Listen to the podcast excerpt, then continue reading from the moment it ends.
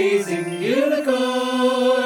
Harmon Brothers. I think it's easy when you have a budget or like when someone's like, go, we want you to go big. It's Mhm. easy to fall into that trap of like, okay, let's go big. It's time for part two. Part two. I think the real challenging part is to go big in the right ways hundred percent. and make it memorable with whatever you're going big with that's connected to the product. Because otherwise, it's like, it- it's just, oh, they did, you see this ad? They did this thing where they launched a guy in a rocket. oh, what was the ad for? Oh. Um, ah, crap, I can't remember, but it was freaking wild, man. Like they must spend a ton of money, you know? Yeah. And like the, the, I think when we hear big budget, we immediately think well, like movies, big budget movies have lots of spectacle, Mhm. but it just it isn't uh, apples to apples with ads. And honestly, with movies, that's my same it- advice. But it's the same Like, thing. It's like Michael Bay does some insane, unbelievable Bayhem action that's just like, Yeah. whoa. But you're like, it doesn't have any emotional weight almost No. ever. I, I- mean, they're giant space robots. I I call it boring action. Yeah, when you can watch it and just be like, when is this going to stop? And and me like with having a production background, fully appreciating that like every minute of this movie is costing two million dollars. so much money. so much money.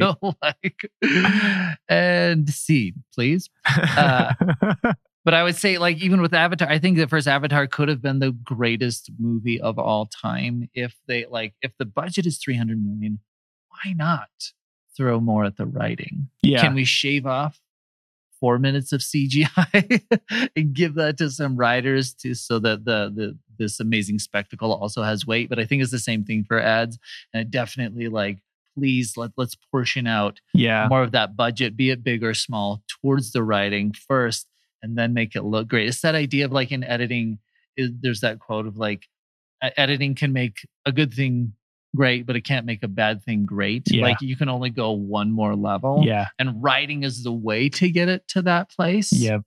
Because you can tinker all you want after that with however much, you know, After Effects. But it doesn't make gonna- a good, a crappy joke funnier. Yeah.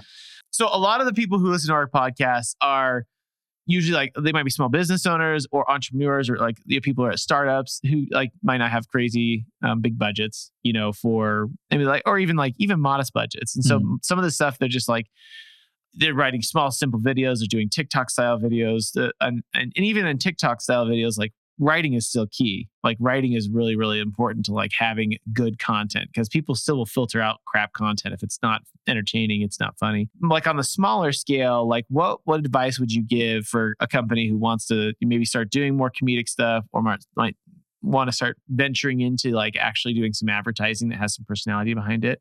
Um, from a from a writing perspective, what would what what advice would you give them? Uh, I would say obviously like go comedic, focus on the writing, and honestly like hire comedians before you hire comic writers or before you try and like teach ad writers to be funny Mm-hmm. or invest in courses for them to be funny.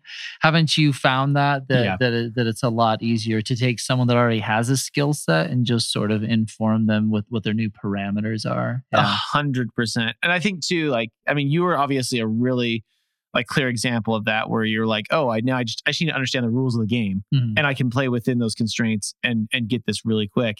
And like like Kurt Maloney's another one like that. Um, and you've worked with Kurt on Tuttle Oh yeah, Twins, he's right? great. and like he's another he most of his he does stand up but his most of his background is in improv and i think that that's and improv it's the same way where it's like what is what's the rules of the game what's what's the bit that we're doing and then you just figure out how to work within those constraints Yeah. and i think if they have that core comedy um, component where they know how to make things punchy and funny and they know like the rules of the game they can it's so much easier to do that because i mean I, I think that when you try and get a marketer to be funny it's painful It doesn't have to be exclusively comedians. sure But I think one one way that it helps if you're going to hire someone is that comedians will already have sort of a real. You can see their stuff online, Yeah. and I also don't want to say not even 100 percent of comedians. Like you all, not all. Some comedians are like mostly personality, zero jokes. Kevin Hart. So I wouldn't. I wouldn't just hire anyone because there still has to be like, especially people who have that skill set of like setup punch, setup punch, Yeah. like like cleanly crafted jokes, or someone who is great at improv, who is very quick on their feet Yep. uh, because they can also um, sit down and, and write jokes as well. And from that background, that actually helps too because there there is a performative aspect to ad writing Uh-huh. when you are pitching an ad that is crucial to it. Because I don't know how many ads I've been in, especially in the beginning, I wasn't great at performing on my own scripts, and then I would complain about like but his isn't funny or he just he just talked funnier, and it's like yeah, that's what the ad is going to be. yeah.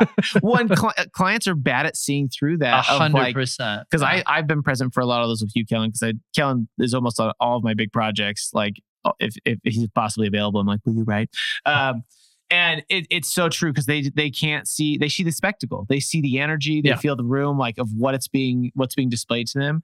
And if it's not even if you have the best jokes if it's not like in, with that energy and being pitched to them in a really powerful way they're like oh that one was funny but they, like i remember the feeling i had when this guy was reading and it was like big and like, Exactly. fun Yeah, and yeah. like you know found it felt exciting you know Yeah, I've had that and been bitter in the moment uh, of like a, someone else who I thought that their script was weaker, but they could do voices, and I can't really do voices. Now, Kellen, that's not true. I've been listening to the Okay. animatic that you're doing for Tuttle Twins. You've done a bunch of the like the, the, Yeah, the voices on there. Well, yeah, that was a bummer too because the uh, one of the characters is supposed to be Robin Williams from, from Jumanji, but it's almost like I can do a Robin Williams if you know that I'm doing Robin Williams. but it's not good enough to where it crosses over that threshold. Immediately, yeah, yeah, That's like bad. That's what bad impressionists do. They have to say, "Here's Christopher Walken at McDonald's," yeah. which I'm not going to do because everyone has a Christopher Walken. But if you have to say it, you're not good. But you nailed it. I have to. I have to with Robin Williams. So then was when I say what was it? Uh, my favorite line is like, define filmmaking. Like, Hey, he that's pretty good. That was actually pretty good. Don't- what year is it? Hmm. so those little things. But if you don't know that, someone someone threw in the feedback who had no idea what the character was supposed to be. She goes, "Why does this guy sound like Mr. Burns?" and then now that's all I can hear. Hey, Smithers. what year is it, Smithers? But I would say now that like the uh, an objective standpoint is that right solid writing and solid performance are both Yeah. crucial to that environment because you have to be able to like performance also instills like confidence in in the client. yeah. I remember you were telling me about your bike lock joke and how you had been workshopping that and, and, and maybe tell them a little bit about like, uh, like the audience a little bit about like what was the thing that put it over the edge. Do you remember this? So the joke just started as an idea. I was in a Home Depot and I saw that they were just you know they just sell Home Depot essentially sells weapons. so I was just imagining, like, how insane is it? Like uh, at this store, I don't know about here in Utah, but like regular store, if there if there are guns or whatever dangerous things, they're locked up behind the thing. But you go to Home Depot and it's just like saws and axes and hammers and all manner of like you could just your imagination goes crazy, right? Am I the only one? No. So so then I just walking by the chains and realizing like I could just buy a chain. So the original joke was you can just you could go to Home Depot and buy a chain and a padlock and put it on anything you want. And that was the joke. And it never really hit. But I kept iterating. And once it became, it went from padlock and chain and whatever you want on writing and made to stick are the two books that have in- influenced my comedy writing more than anything. And made to stick, you know, that was I highly, highly recommend. Such a good book. and, and it's all about like making memorable messages and they're like the more concrete you can be the more emotional you can be. Um, and so sort of using those tactics that just making it more specific. So i took it from padlock and chain to just bike lock which is very snappy and very specific and then i said you could just grab uh, so then it became a bike lock isn't it crazy that bike locks are illegal like, with your the, the line that everyone remembers is do you have any idea the amount of power you wield with your imagination and a bike lock. And then the example became like you could just go up to a Baskin Robbins and be like, "You're closed," and I just have this little. It's not even like a sharp joke, but just the idea of snapping this lock uh, onto the two door handles of a Baskin Robbins, and then that's like the literally yesterday I was at Zupa's and I ordered, and the guy goes, "Are you a comedian?" the guy making my salad, he's like, "You talk about bike locks, right?" And I was like, "Other stuff too."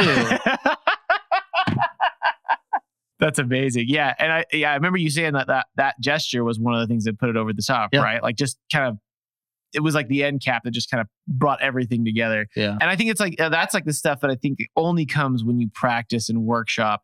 because it's it's so funny. Like humans are our brains work so interesting because it's like the slightest change in performance can be the make or break, and the concept can be so rich and can be so funny and punchy.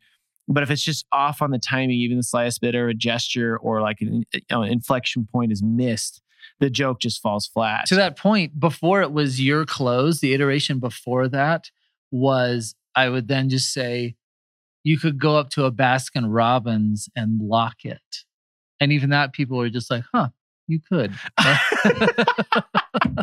so, It's like, that's a great the point. joke, even though everything building into it was still 99% the same, it was just that one little you're closed and boom becomes the biggest joke I've ever done. Yeah, that's that's wild. But I, I it just speaks to the testament of workshopping and polishing. So uh thanks so much, Kellen, uh for for coming on here. This has been super fun. I always love talking about creativity and I've always enjoyed working with you just as a writer. And like I feel like we've always gelled super, super well. And I think a lot of our products have actually turned out like really well whenever we work together. So it's always fun to work together in another capacity. Don't forget to check out Kellen's podcast, The Book Pile. Kellen co-hosts us with one of our co-hosts the podcast with one of our other writers, Dave Vance. Um, and again, the Transformer episode is pure comic gold. You should check it out. Any other really good episodes that you really love? Uh, some recent ones that we did that I am really proud of is that we uh, we roasted Jonathan Livingston uh, which we didn't we didn't mean to. I just never read it. And I was like, this is insane that it was so successful. We've roasted the Twilight series. We've recently done uh,